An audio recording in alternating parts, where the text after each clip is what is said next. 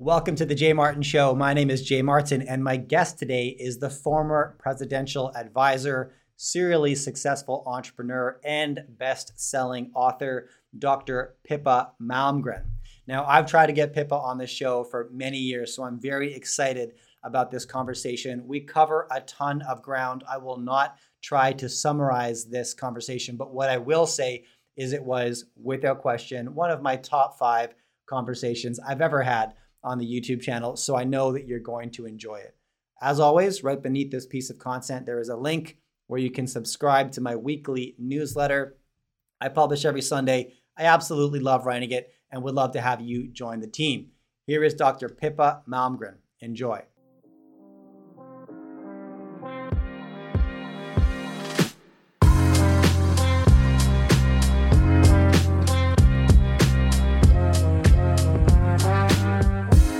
Okay, here I am with Dr. Pippa Malmgren. Pippa, it's great to have you on the show. Thanks so much for making the time. It's great to meet you. Likewise, likewise. Okay, so here's uh here's a place we can start to frame the conversation. If you were to put yourself into the future, you know, mid 2030s, early 2040s, and you're reflecting back on the 2020s, how will this decade be remembered and be defined in the history books? How do you think?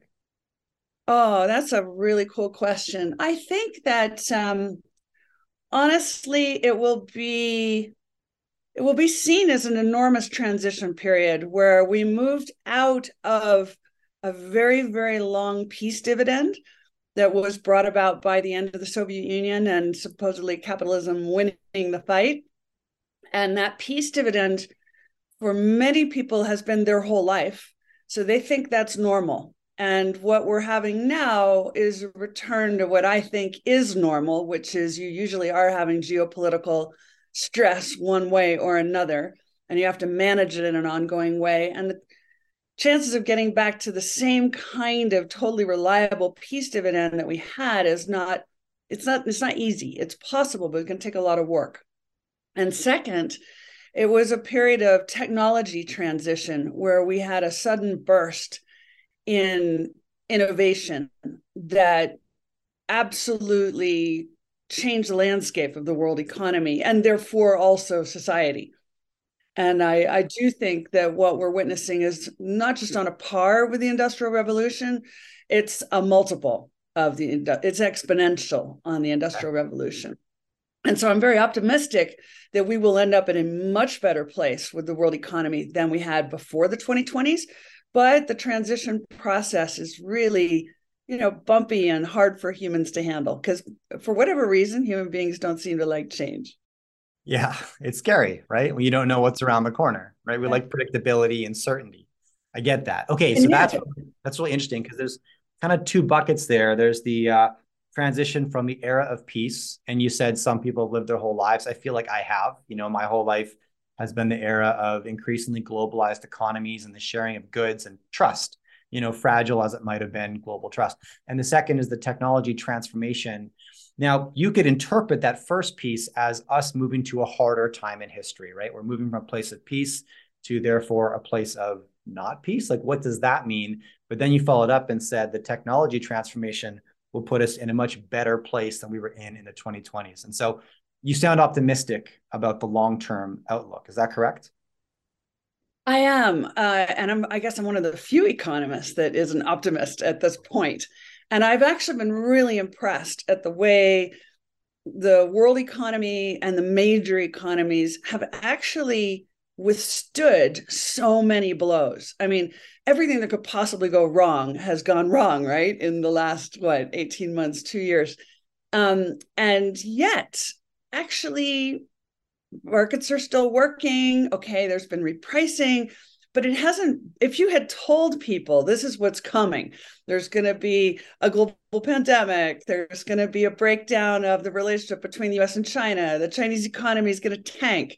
I mean, all, a war is going to break out in Western Europe. If you told people these things before it happened, they would have said it would be total annihilation mm. in the world economy and in the stock markets. Instead, we've had an adjustment. So I think that's that's encouraging. We we are way more resilient than we think. On the other hand, I'm also a, quite a realist. And I wrote a piece in October, I think it was October 29th, 2021, where I said, we're already in World War III, but people don't recognize it.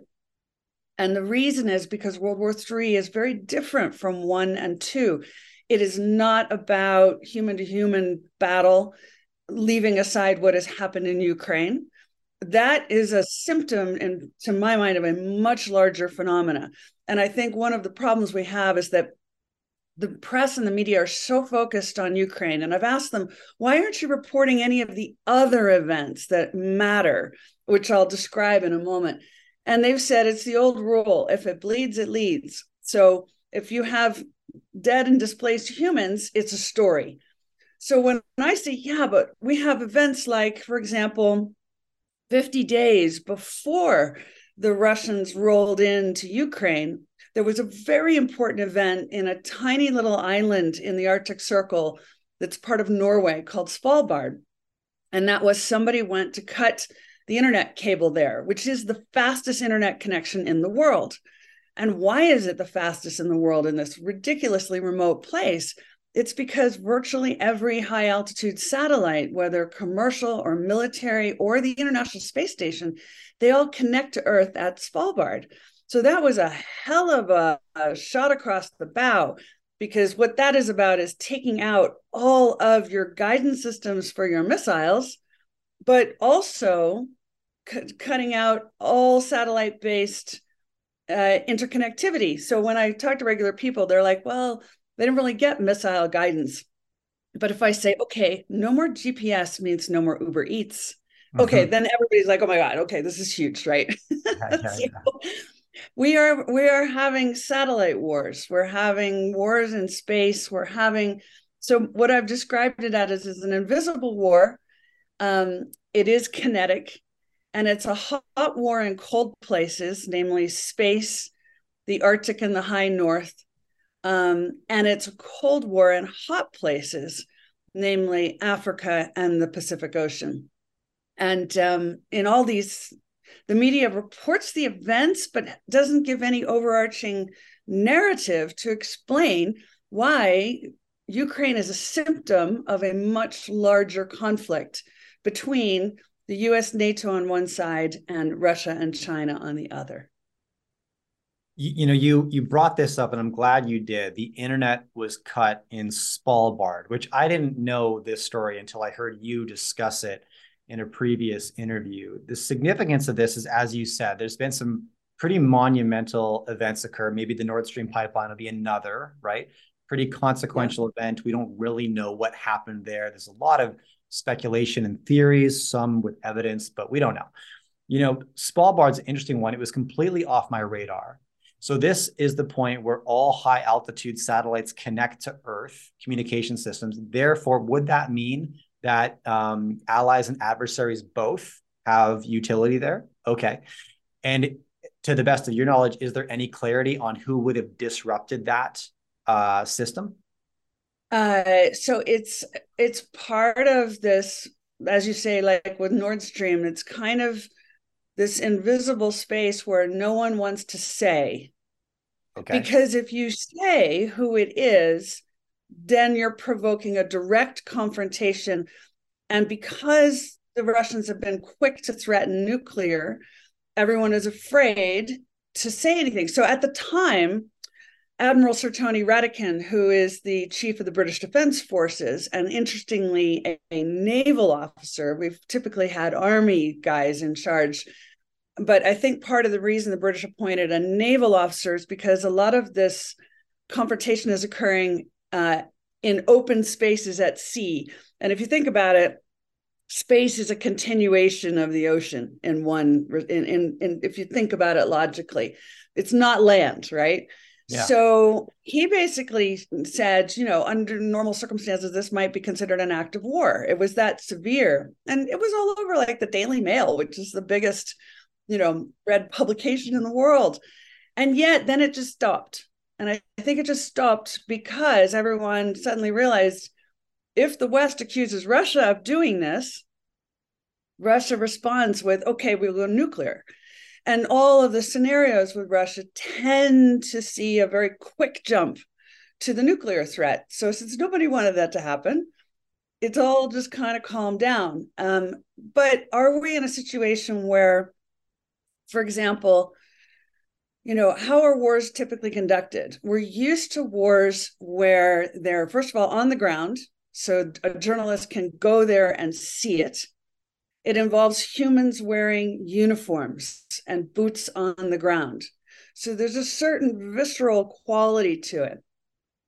In the wars I'm describing, you have events happening in space the Russians and Chinese have both been, you know, blowing up their own satellites in space in order to deprive others of access to those orbits. Because when you blow up a satellite, it creates this debris field they call the Kessler effect. That's been described as razor blades in a washing machine, right? So basically, it's a denial of access physically to certain orbits. And this is occurring just as humanity is about to go back to the moon, right? There's a huge space race between the US and China as to who is going to build a base on the moon first. And both sides keep bringing forward the target date. Um, and the NASA administrator keeps saying uh, it really matters who gets there first because whoever's above has a strategic advantage over everything below. So, you know, and again, events at sea like underwater cutting of internet cables and we've had many incidents. The Marseille cable has been cut three times. I think it was around October 2022. That connects Asia and Europe and the US, right? These are not a small linkage. Um, and I guess because these cable cuts get repaired pretty quickly, or because luckily somebody's thought ahead and there's redundancy built in, nobody gets too worried about it. But these cable cuts are a genuine issue. And it's only a few weeks ago that someone cut the main cable that connects Taiwan to the world. So, what do we call this? Subsea warfare without uniforms, without knowing who did what.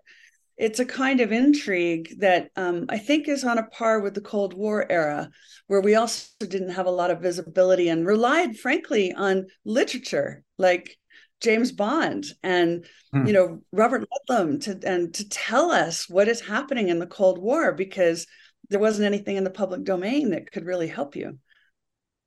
That's fascinating. And so, okay, so you know a couple things here: China and Russia blowing up satellites in order to create pseudo minefields in important orbits, right? That could otherwise be used for satellite placement um, I'm out of my league here in terms of uh, expertise, so correct me if I'm, you know.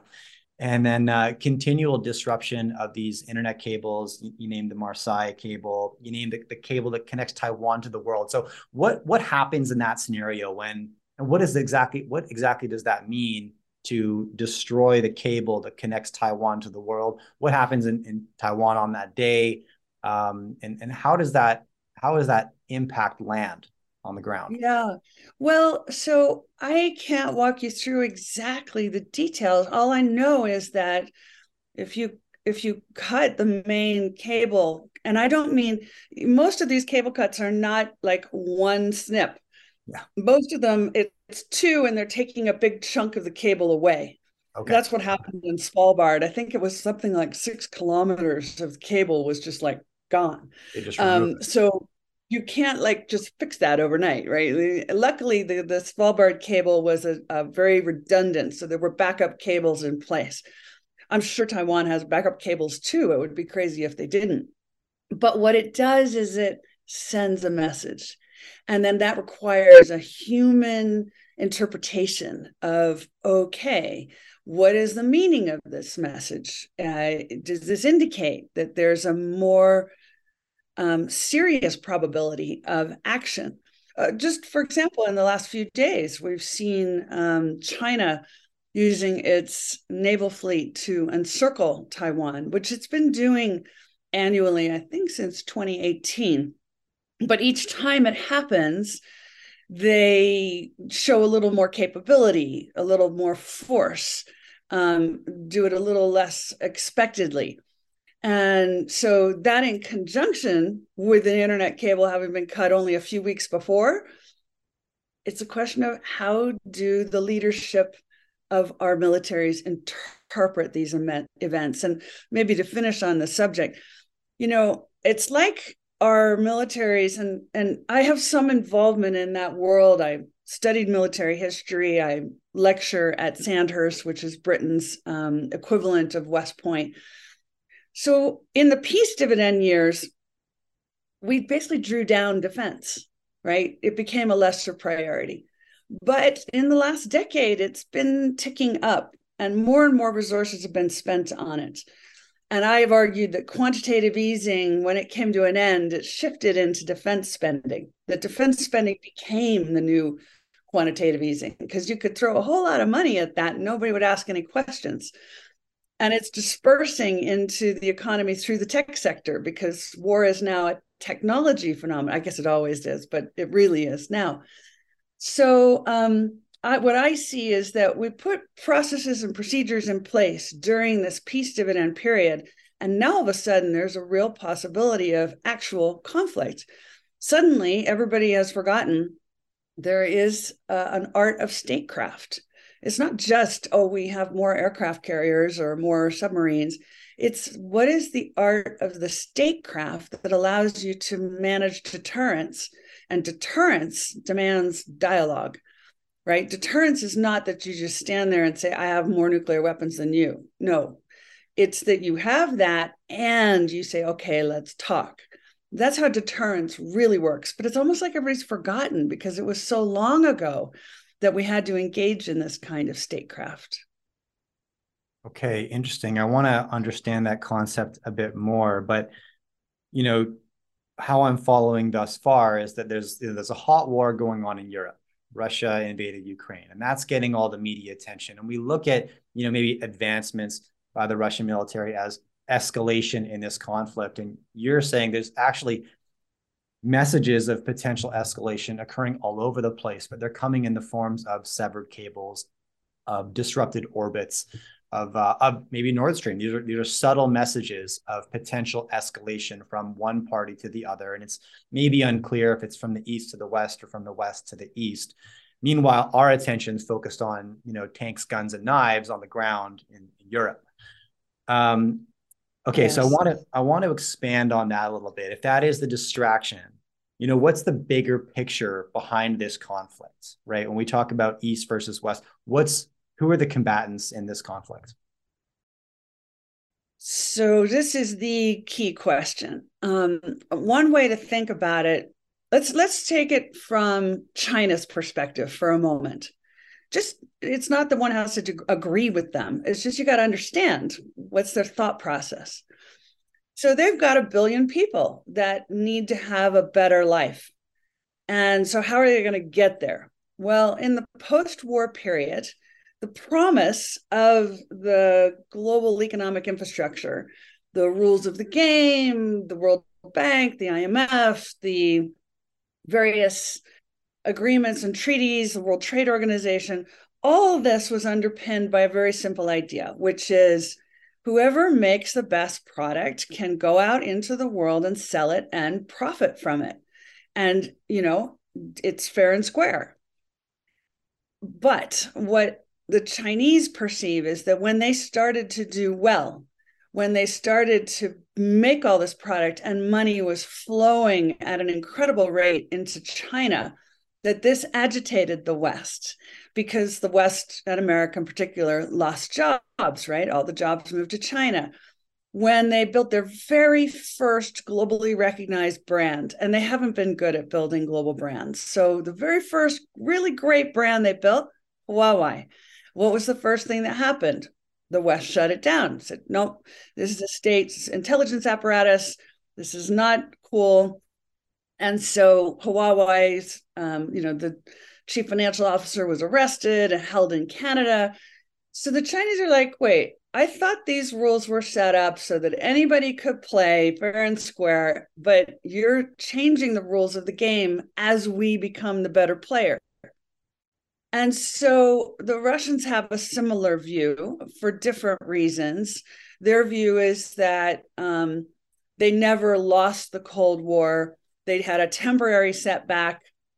that they are a great superpower. They should not have to submit to the rules that the West has put in place, um, that they're equal and on a par, if not a more uh, sophisticated, advanced power than the United States. And so that's unfair from their point of view. They they got a raw deal in their view.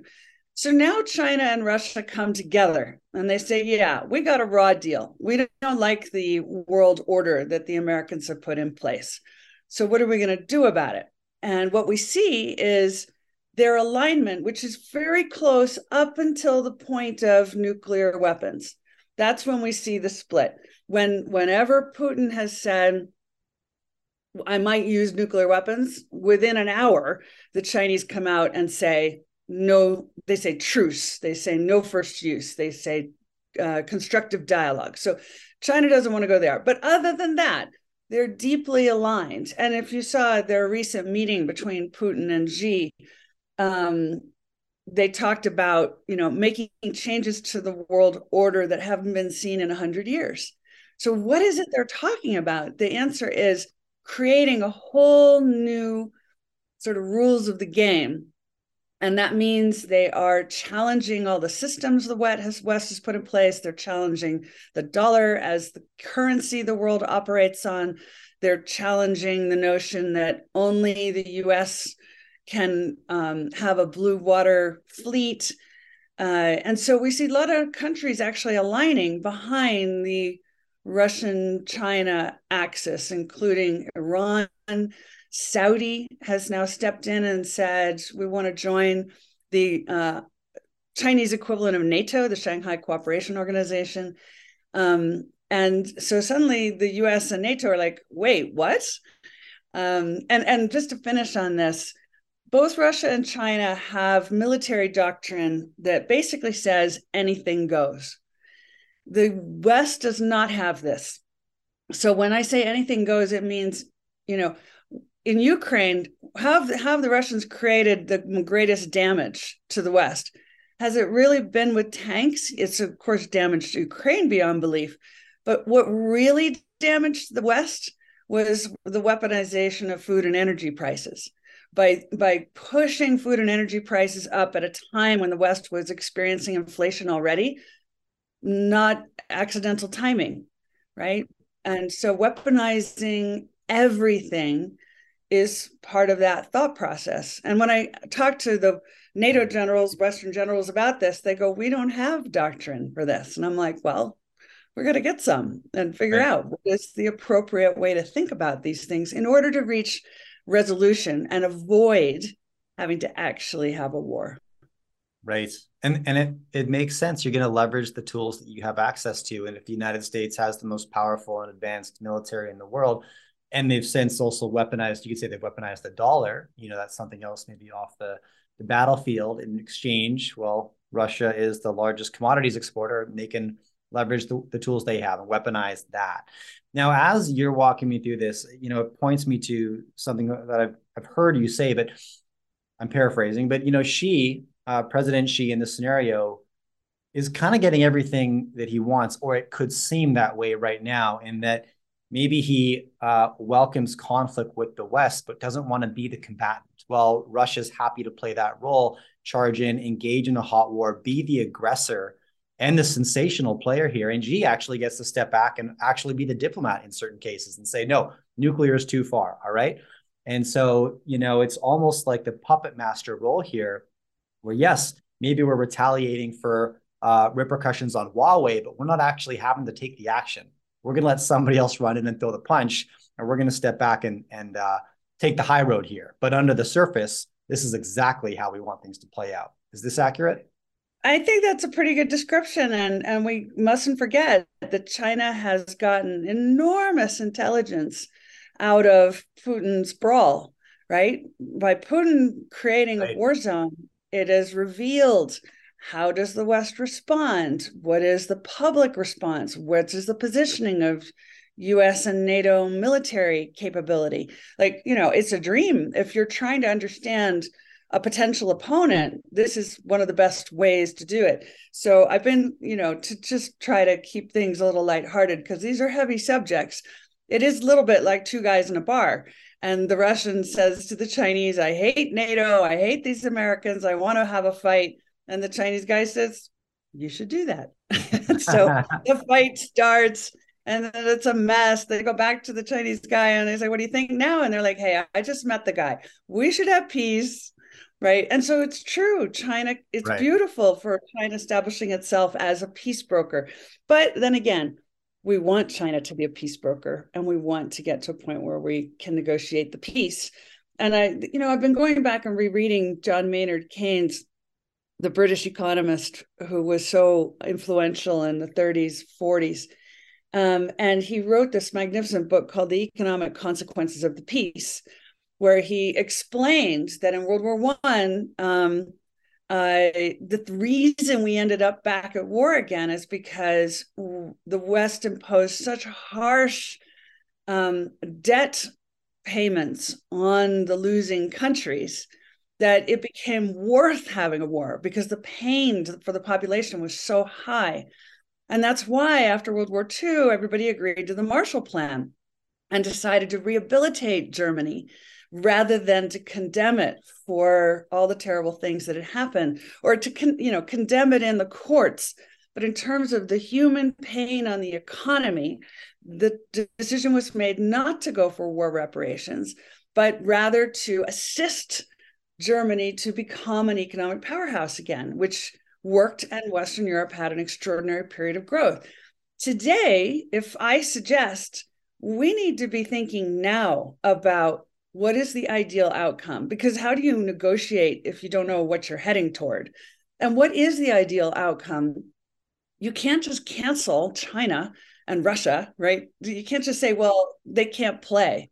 No you've got you know a, a billion and a half people that need to make progress and have some hope for their own future. So my question is how are we going to reintegrate both russia and china into the world economy again. Now, people are get really upset about this because they're like, well, we don't want to reintegrate Russia. It's done such terrible things. And I'm like, well, its leadership has.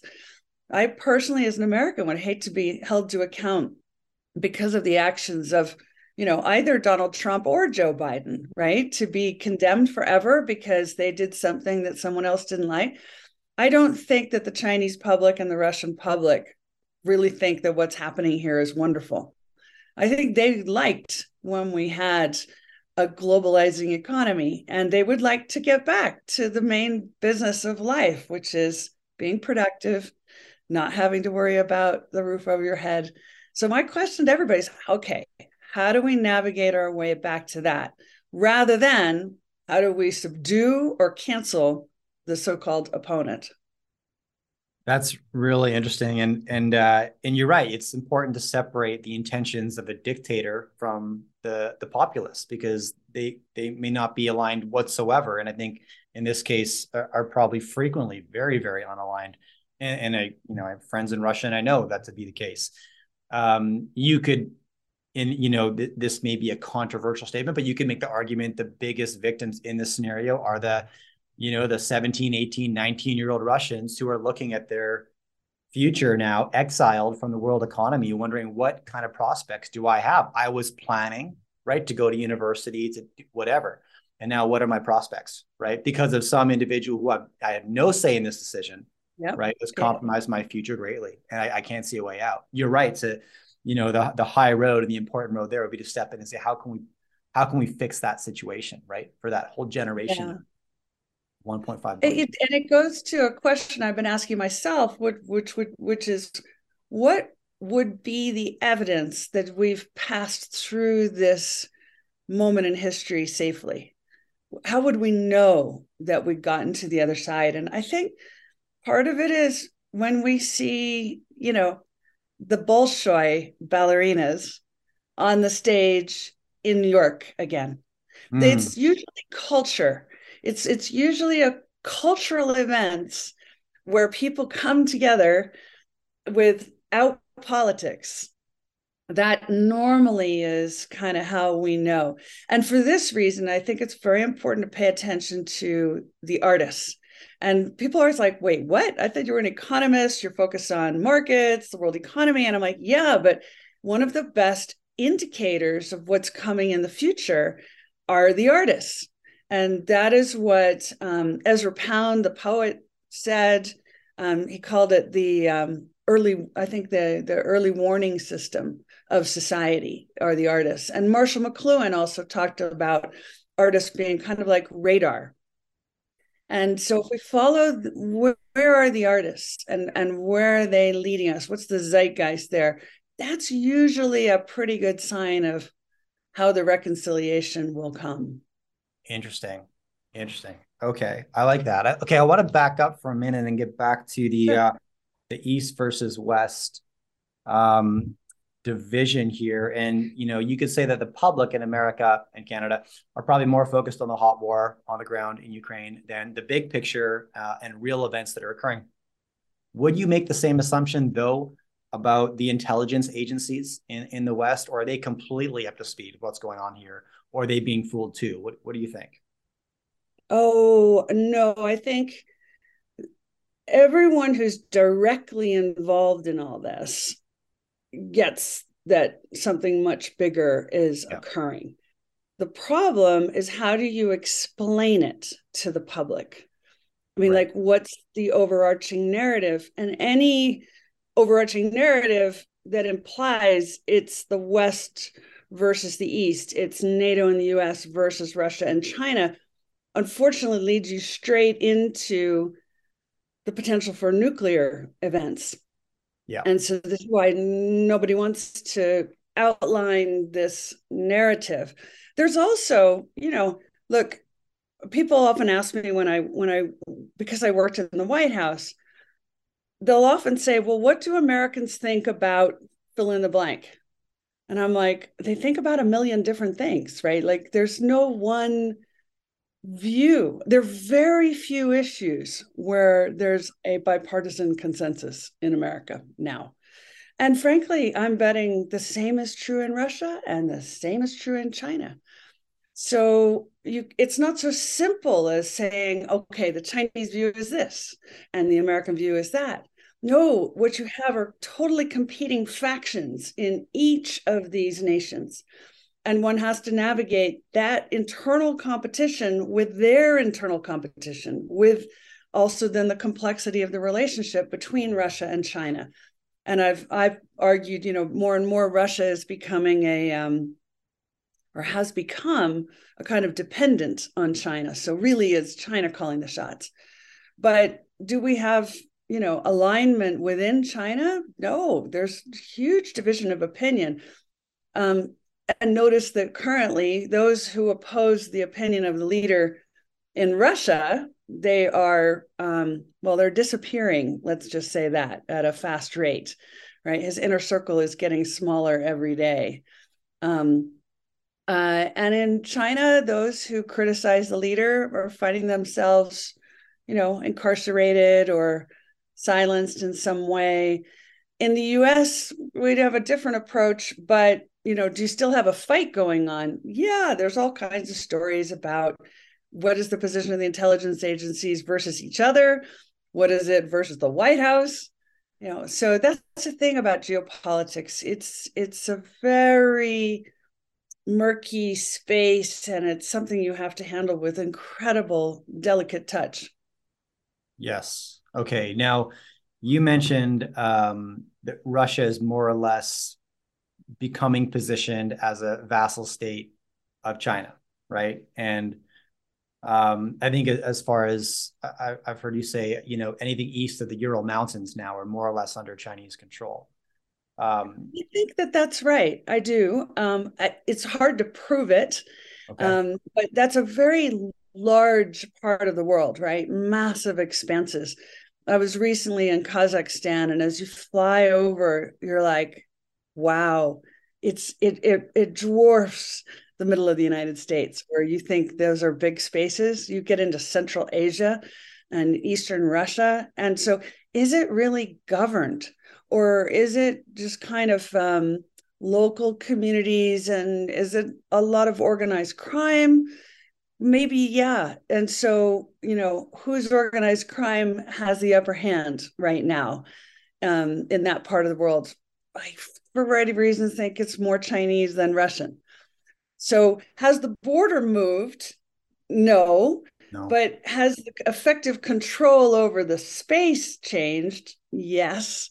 And and notice that when xi made his first trip out of china after the um, pandemic he uh, he was in um, can't remember where he was, but he was in Central Asia, and he basically said Central Asia used to be Russia's backyard, but now it's our front yard. Everybody was like, "Oh, okay." Um, and that makes sense because China needs to acquire more resources. It cannot feed itself. It doesn't have enough arable land, doesn't have sufficient water.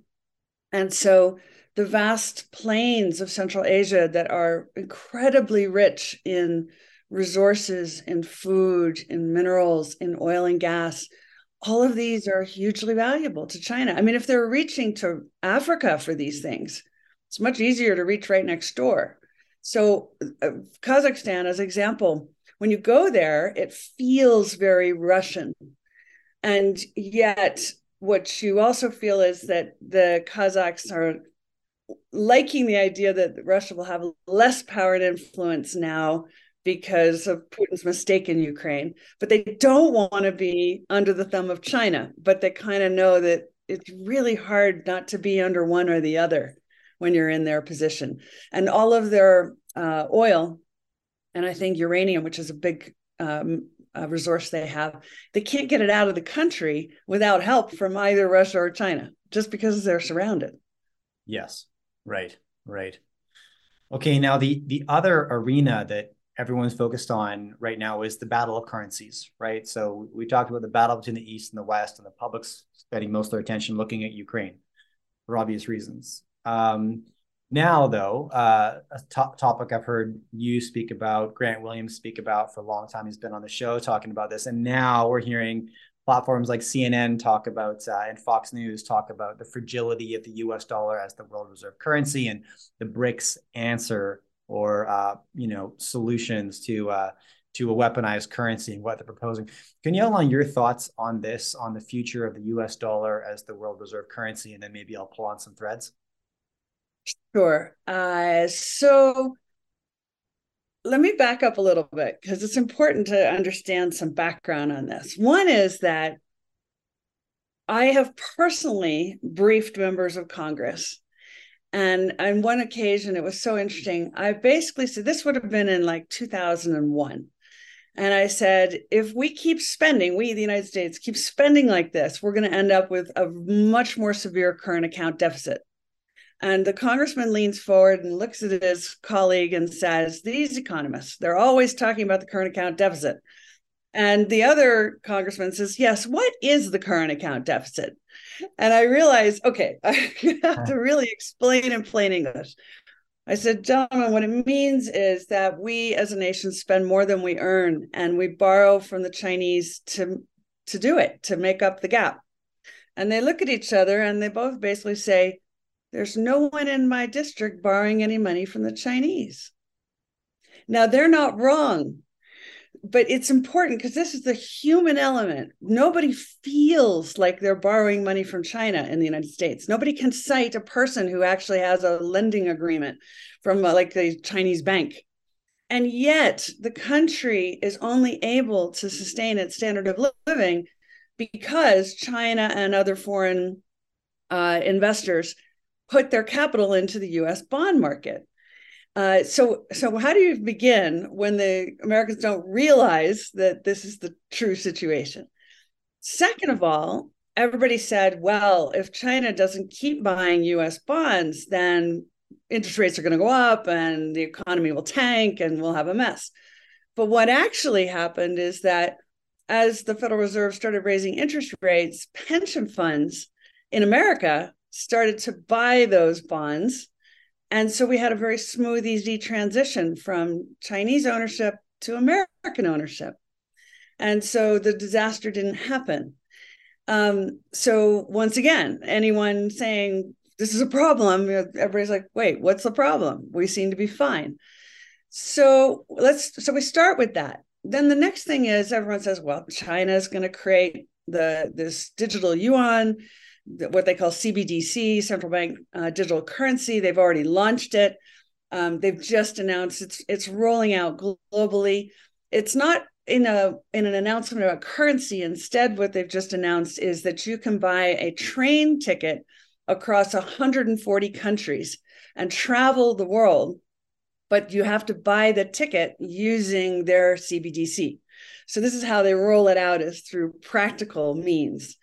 And then everyone goes, well, they're going to have this new global currency and the dollar won't be so strong. But the real the reality is this digital currency is not convertible. And I don't see how the world turns to the Chinese yuan, whether it's a real yuan or it's a digital yuan, if it's not convertible. So you still come back to the US where you have convertibility, freedom to exchange in and out of it. So I I'm I see the argument, but in the end, I'm betting more on the US than on China in this on this front. The last thing I think is really important as well is the thing that really matters is competitiveness and innovation. So, what are the chances that China will be the most competitive, innovative nation in the world?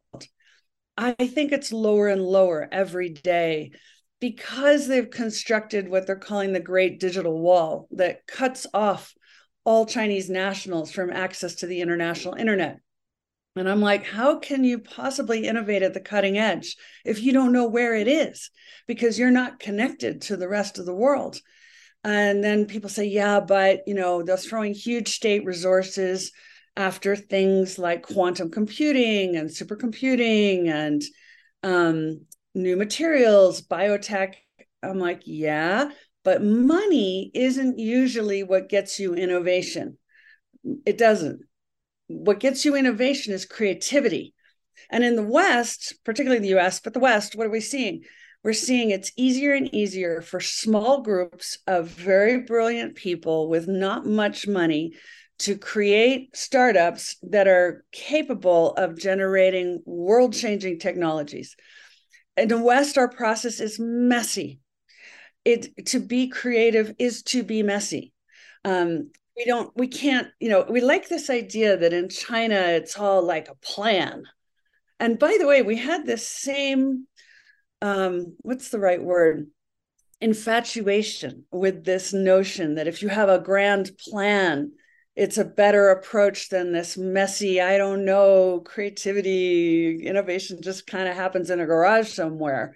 Right. Um, back when the Russians were were under Stalin, and that's one of the reasons the Federal Reserve Bank has this very Soviet architecture. I mean, if you go stand in front of it, you know it's like got a statue of you know farmers outside it looks like a soviet era building and that is because we had plan envy. We thought that the right way to go that's why we you know roosevelt got into like building the hoover dam. It was this we've got to keep up with the russians and they have these grand plans. But it's not how america really works. America works with some kid in a garage tinkering with stuff and that ends up as Apple. Now, I'm not saying every company ends up like that, right? It's still extremely rare, but it happens a whole lot more often in America than anywhere else in the world. Yeah, it certainly does. And it's funny when you phrase it like that, you, you, I can't help think about just the fragility of centralized planning in general, right? And the vulnerable points that are opened up versus the agility, right, of, of, um, of independent innovation, right? Which absolutely, I mean, the entrepreneur is like a a, a key um, archetype of America, right? Uh, yes. Uh, absolutely is. And uh, I'm fully on board with that. Yet we gravitate towards plans because they're so seductive. It's like, you know, 10 year plans. It, it's like inspiring and we can see the future and we just have to dream because, it, we can make it. And because it offers certainty And why is it that humans just love certainty? but in fact, certainty is the thing that usually kills you. Yeah, and it's the yeah. uncertainty in life that brings all the joy. And it's the, ch- we started before we turned on the recording. You know, why don't humans like change? And I'm really, as an economist, thinking this is the core issue underpinning almost everything in the financial markets is what is the human capacity and inclination for change. If the more you have, then the more agile and robust your response is to changed stimulus. Um, as someone who's written a couple books on leadership, I, I often talk with you know CEOs who are trying to drive their company towards a certain outcome. They're like, we want to raise the profitability by this much in this much time, or we want to get to X revenues it's almost like they think they're going to the top of Mount Everest and they just have to assemble the correct team and buy the correct equipment, maybe pick the right weather, but basically we're going. Yeah. And I'm like, but it hmm. isn't a static target. It's much more like surfing. And I grew up surfing the beaches in California as a kid. It is like you're on a surfboard and it is a completely changing environment at all times. Mm. It never will be stable. There is no Mount Everest. It is a completely fluid, the world economy is fluid. There's nothing static in it. So are how good are you at being on a board and withstanding that sometimes it's raining and then the sun comes out and sometimes the waves are high, sometimes there's no wave at all. The dark thing approaching you may be a dolphin, but it might be a shark right it, when you can treat the world economy as this thing where your ability to change with it your ability to be in the flow that's the juice. Not the i'm going to commandeer and force this outcome regardless of how the waves are going. Mm. right? It's it's a way of thinking that i think is really important. If we could just all get more comfortable with change I really think the world economy would work better and each of our personal incomes would be better and our sense of personal happiness would be better. So that's why I'm tempted to really write about this. Interesting. Well, I've seen some of your more recent Substack articles kind of circling this subject a little bit. So I'm excited to hear you share on it.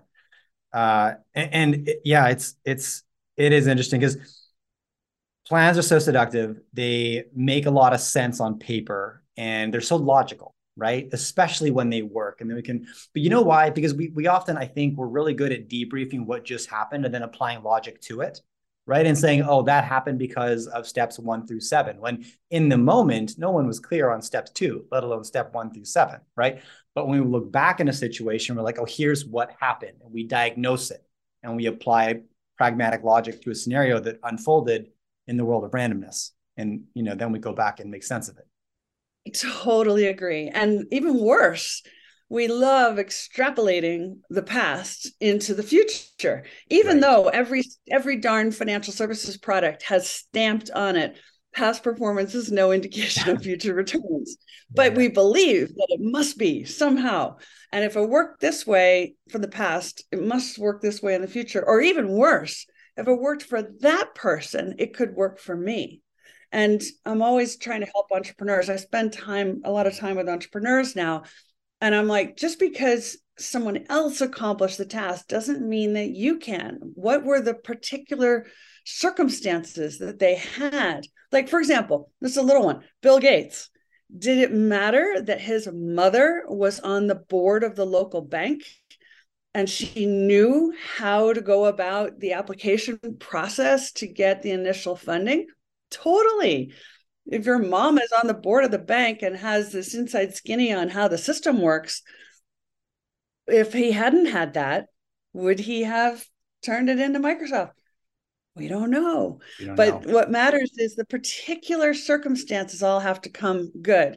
And uh, you're right. It's a very ancient split. Actually, there's a wonderful philosopher called um, Arthur Koestler, who was hanging out with Hemingway in the Spanish Civil War. Um, I think they were both ambulance drivers and they were both philosophers, they were writers. And Arthur Koestler talks about the Cartesian catastrophe, which is when Descartes split the body and the mind and introduced a world where we could just say, let's be logical. And anything that's intuition, anything that's gut instinct, oh, that's not serious. But if you ask any entrepreneur, how did your success actually flow? Was it on the plan? They'll all tell you the plan went out the window the moment we started trying to do it. What worked was my intuition that this was a better way to go than that was a way to go. And so I think we're in a moment in history where that Cartesian catastrophe, that splitting apart, is actually coming back together again in more holistic thinking mm-hmm. um, on many different levels. But anyway, that's a that's a philosophical subject that intrigues me. Yeah, I could go down that rabbit hole. I, I won't. We'll save that for another interview. But uh, okay, so then to to wrap up our our segment then on, on currencies, just to just to put a, a pin in that, you know, you were more bullish on the future of U.S. dollar strength uh, than maybe I anticipated, which is really interesting. And you know, it's it's often we hear people talk about, oh, the U.S. dollar it's, it's backed by nothing, it's inflated, inflating its value away, and all of this. But you know, the U.S. dollar is backed by the net asset value of the United States, including its military strength, its education system, the health science industry, uh, freedom and entrepreneurship and innovation. You know, YouTube commenters will say it's not free in the U.S., but it's like relative to okay anywhere else. Yes, it's quite free in the U.S. And so all of these things factor into the net asset value of the US dollar. Would you agree with that? Uh, yes, but I would also say we have to be really careful. And as someone who used to be the chief currency strategist for one of the biggest investment banks in the world, it is a mistake to equate the strength of the currency with the strength of the nation. Okay. The the strength of the nation comes from the flexibility of the currency. Because the whole thing about currency is that when pain and adjustment have to occur, where would you rather have it fall? On the backs of humans or on the currency they transact in? Think about it that way. So, uh, you know, if the currency won't move, then, you know, when you're not competitive anymore, everybody gets fired and you have a recession and a downturn. Be much smarter to have a currency that falls and now you pardon me restore your competitiveness by having a cheap currency so to me the strength of a nation is reflected by its capacity for fluid adjustment. So a flexible exchange rate is a very very valuable thing. So we shouldn't say just because a dollar is weak that means there's a problem. And in fact when the dollar is weak the americans export more. Uh, the thing about the us and north america that's exceptional is that the US economy can do well either way. Most nations don't have that privilege. They are either totally reliant on exports or totally reliant on imports. The balance between the two is not so insulated as it is in the US. So that's the first thing. Um, second thing is look, uh, just to be really clear, we are literally at a truly historic moment where we are shifting from basically paper money to digital money, from what we have now to central bank digital currency. Now, people say, no, no, no, we've had digital for a while. And I'm like, yeah, we've had a digitized version of a paper dollar. What we're introducing now is a truly digital money that has no underlying relationship to any anchor point and you can literally create it out of thin air. You can double or have the money supply with a keystroke when it comes to central bank digital currency. So I've written in the past about, you know, sometimes when you have such a huge debt problem and the economy is not going well, one option is you literally abandon the whole system of money and accounting and you start again. And everybody's like, well, that could never happen. And I'm like, well, it happened in 1834 in Britain when they shifted from using a system called tally sticks. If you Google it, it's really interesting. They still have them in Parliament. Wooden boards that they cracked in half, and you got the shorter end of the stick, which is where we get the phrase from. And that was called the stock end of the stick. And that had a record of all of your assets and purchases and tax payments and the longer end went to the chancellor so they could track what was happening in the economy. People traded the stock end of the stick, and that's where we get the term stock market. From, right? So huh. that system worked perfectly for a thousand years until we had all these wars in Europe. They were really expensive. How to pay for them? Well, you can't inflate if you've got to wait for the tree to grow and then you got to wait for a whole lifetime of record keeping on the plank of wood. So the government said we're going to introduce this really cool new technology called paper money. And the British public were like, are you out of your mind? I'm not going to take a piece of paper that doesn't have my name on it, right? I've got this record that's very personal to me. So they said, fine, we're going to burn all the tally sticks so you can't use them anymore.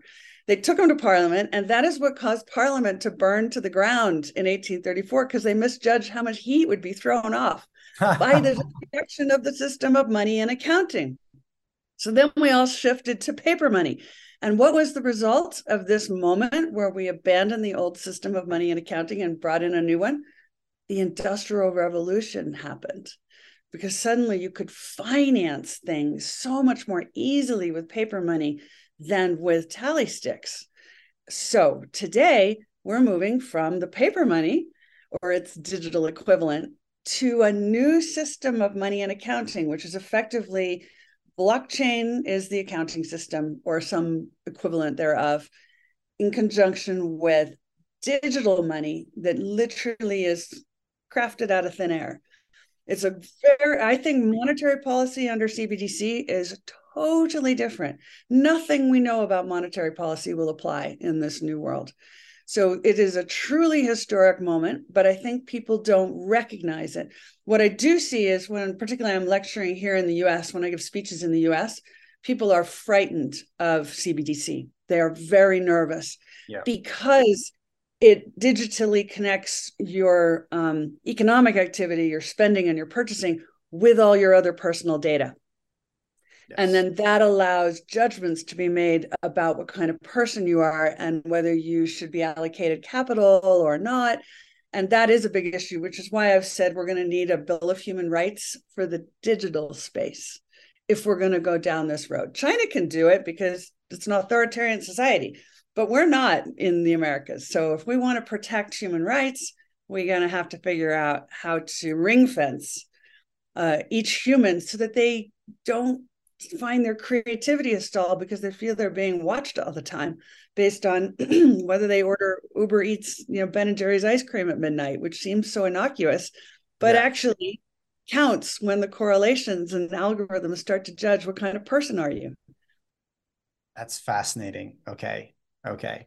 Because I don't want to go too off topic, but hamstringing somebody's uh, I want to almost call it shadow right, really hamstrings their creativity, you know, and, and that getting back to the real value um, of the country, which is creativity, therefore entrepreneurship and innovation.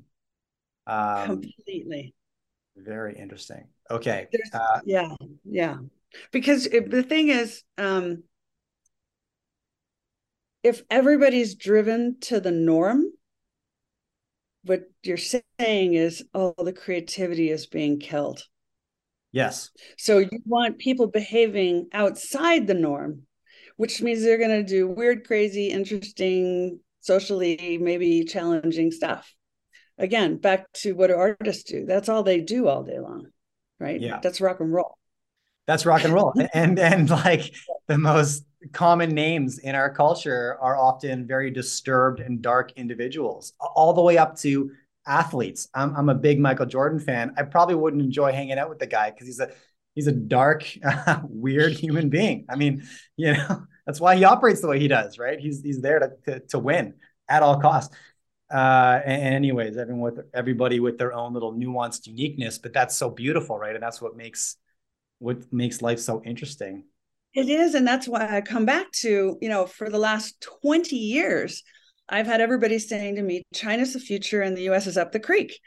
And I'm like, but you know what we have in the US that China is killing every day is this quirky, totally unpredictable creativity that mm. somehow creates, it somehow works. Even if we can't explain how is this happening. Right. But is and i'm betting on because that's what i i think that's it it's the that's the essence of the human spirit mm. so i'm betting on that I love that. Okay. I love this. All right. So, um, here's how I want to uh, conclude this conversation. We began by talking about massive changes, right? We talked about uh, geopolitical shifts and, um, you know, reflecting back in the 2020s might be like reflecting back back on some kind of technological revolution. Uh, we just got into the um, uh, the massive transformation in monetary policy that we're probably going to realize as well over the course of the next few years or decade. And all those things are obviously related. Knowing, therefore, that we're living uh, through a period of massive change, um, as you put it, we're not going to recognize monetary policy of the future based on what we know about monetary policy today. And you could probably expand that to all sorts of avenues of life um, how things will become unrecognizable. Knowing that the real value in navigating this will be agility, right? What would you say to my audience is retail investors? They're individuals just like me, probably working nine to five, looking to put their cash to work, find some upside, protect the wealth they have, right? Real simple. Um, what kind of counsel or advice would you would you uh, give to somebody in that situation right now they're looking for the safe haven, you know, where can I protect my purchasing power over the next decade? And where can I look for some upside if I'm a speculator? What, what do you think? Okay, number one, I actually I don't always agree with Warren Buffett on every everything, although you know he's got a better track record than I do. But he says the best investment you can make and the best inflation hedge that exists is investing in yourself. This is so important. And particularly because the speed of change is accelerating, because we no longer live in a world where you say, oh, in college, I majored in X. Therefore, that's my specialty. Yeah, forget it. We live in lifelong learning now. And the opportunities to become an expert on a subject are permanent and permanently in front of you. So you have to start to think this way. And it's exciting. You don't have to be a specialist in whatever it was you did in college, you can become an expert in other things and you should. So that's number one. Number two is look, this idea of armchair investing, where you sit at home and you're picking things off a computer screen. It worked during the peace dividend period. It worked when, you know, markets were persistently, consistently rising this is not the world we're in now. I say go out of your house, get out there, go look at businesses, go talk to people, go if there's some cool new place in town, a new restaurant, a new something, and all the kids are going, go there and try to understand what is this phenomena. This is not an armchair world now. This is a go out there and see it yourself world. So that's the second thing. Um, the third thing is this idea um, that you know you could retire at 60 or 55 or 65 whatever the year is and then you could live on your retirement. That's a construct that was created by policymakers sort of between the 1920s and the 1950s and it worked in a world where the demographics meant that pretty much the working population, which was mainly men, were pretty much guaranteed to die three years after they stopped working. Right. Literally. Yeah. That's what the numbers show. Now, we don't live in that world anymore. We live in a world where we're seeing biotech extend our lives. Like most of us are going to live to we're 100. So your pension isn't going to cover that. That means you're going to have to work longer. And you have two choices. You can say, oh my God, this is a t- catastrophe. Or you can say, well, actually, I'm healthier. I'm more interested in the world. There's more stuff for me to learn and to do, more ways I can make money now than ever in the past, right? The portfolio approach to a to a career where you have several different consulting gigs you're working with your old employer you're working with a friend who's an entrepreneur this is actually very interesting. And what else were you going to do if you retired at, let's say, 60? What are you going to play golf for 40 years? Okay, maybe some people, but really, is that what you want to do with this life that we have? So, like, instead of getting upset about it, and I say this against the backdrop of, you know, huge riots happening in France right now because they're raising the retirement age. I'm like, let's think about this. Is this really the right answer? If and especially if the state can't actually pay it. It's not that they don't want to, is they yeah. can't. Yeah. So what's the right answer? Go out, be in the world, be creative, find the new ways to make money. They're there. They're but they're for the open-minded and the energetic. And maybe one last thing. Now I'm sounding like a grandmother, you know, dropping lots of like little bits of wisdom I picked up. But maybe the last thing is I feel like we live in a world right now where people are so certain. They're so locked into binary positions, right or wrong, left or right, market's going to go up or down. But actually, this certainty is super dangerous because almost always the thing you least expected is what actually happens. And so, if we could move away from saying, I'm right and you're wrong, either because you're an idiot or because you're evil, this is no way to get through any negotiation process and it's no way to live. Mm. So, uh, what I've personally been doing, particularly since COVID, is spending a lot of time hanging out in communities that think totally differently from me and right. trying to be open to the possibility that I am not always right. You know, I love that. Okay. I mean, mm-hmm. what a what a awesome cap because and you just touched on the pension system and immediately I'm like, well, there was a long-term plan, right? Right there. Not working out totally. so well. Great example. So much for long-term planning. we didn't expect the life expectancy to increase. Um, and it just puts emphasis on uh, value, I think is so important, which is personal sovereignty and just recognizing that nobody's got your back. And that's not a bad thing because it puts you in the driver's seat, right? It puts you in control. But relinquishing control and assuming someone else is going to take care of you is never in your best interest. Um, and the learning piece, you know, the lifelong learning, of course. And the one downside to getting a degree is that it symbolizes to many people, I think, it symbolizes the end of the learning journey. It's like this yeah. congratulations, here's the award for your dedication and uh, commitment. Exactly. And now this stage of your life has come to an end, which is the, a horrible message for anybody to interpret, right? Uh, it sets you down a, a path of stagnation, unfortunately. And and as you mentioned, it's probably more important now for investors to step out into the real world and get to know the businesses they're investing in. It's like getting back to basics. And I feel like for the last well, honestly, from for the entire time I've been in the market, I would say that most investors they may identify as investors, but they operate like traders, and those are very different things. And very getting different. familiar with the underlying fundamentals of the businesses you are purchasing equity in is a way to think about it, as opposed to just trading share prices, which is what a lot of investors are really just doing. They're just trading share prices and trying to be smarter than the market. Um, okay, so much value here. I really appreciate you coming on the show. This has been super fun, and I learned a lot. Super fun. And I, I really, and I appreciate, really appreciate the way you've kind of let me roam over a lot of territory and and actually give you rather lengthy answers. You know, as a as a person who's thinking about all these issues, sometimes the podcast hosts want to compress you into like two minutes. And I really appreciate that freedom that you've given me to roam around these issues.